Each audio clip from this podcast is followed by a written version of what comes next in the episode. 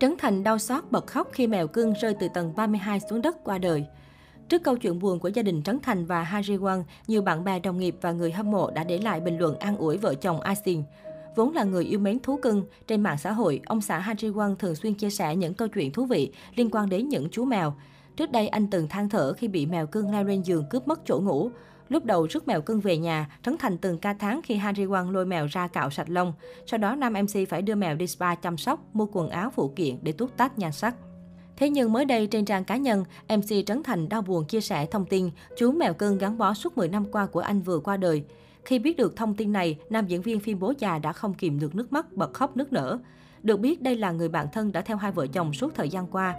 Chia sẻ về lý do mèo mất, ông xã Handy Won khá bức xúc về đơn vị thi công làm rào chắn cho nhà mình vô trách nhiệm, không chất lượng.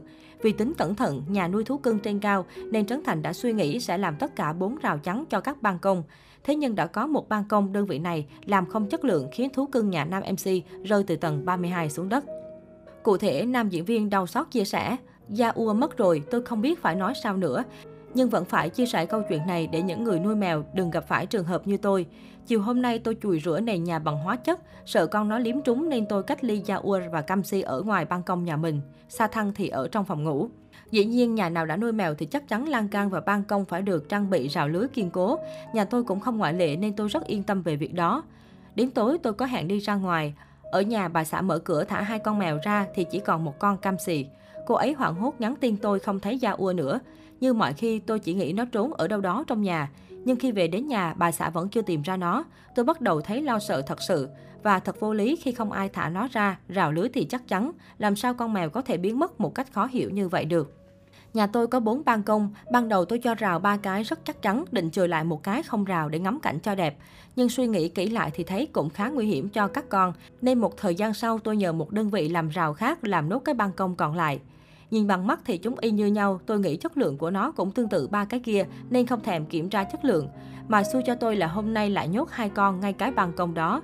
Tìm khắp nhà mãi không ra, tôi bắt đầu nghi ngờ cái lưới này, bèn ra kiểm tra.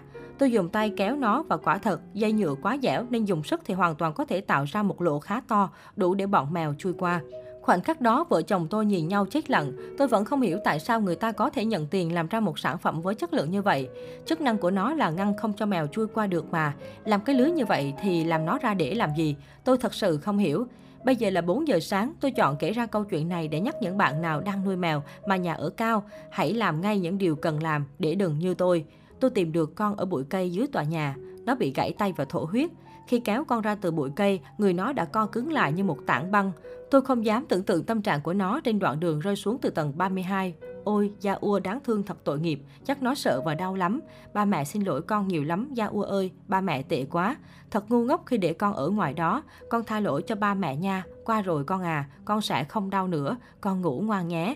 Ba mẹ vẫn sẽ luôn thương và nhớ về con. Gia Ua xinh đẹp ngu ngốc ạ. À. Dưới bài đăng, nhiều bạn bè và người hâm mộ đã gửi lời động viên an ủi đến vợ chồng Asin. Bên cạnh đó là không ít bình luận bày tỏ sự bức xúc với đơn vị thi công rào chắn. Câu chuyện của Trấn Thành là một bài học cho những ai thường xuyên nuôi thú cưng và ở chung cư cao tầng. Theo đó, cần kiểm tra kỹ rào chắn sau khi thi công để tránh những trường hợp đáng tiếc có thể xảy ra.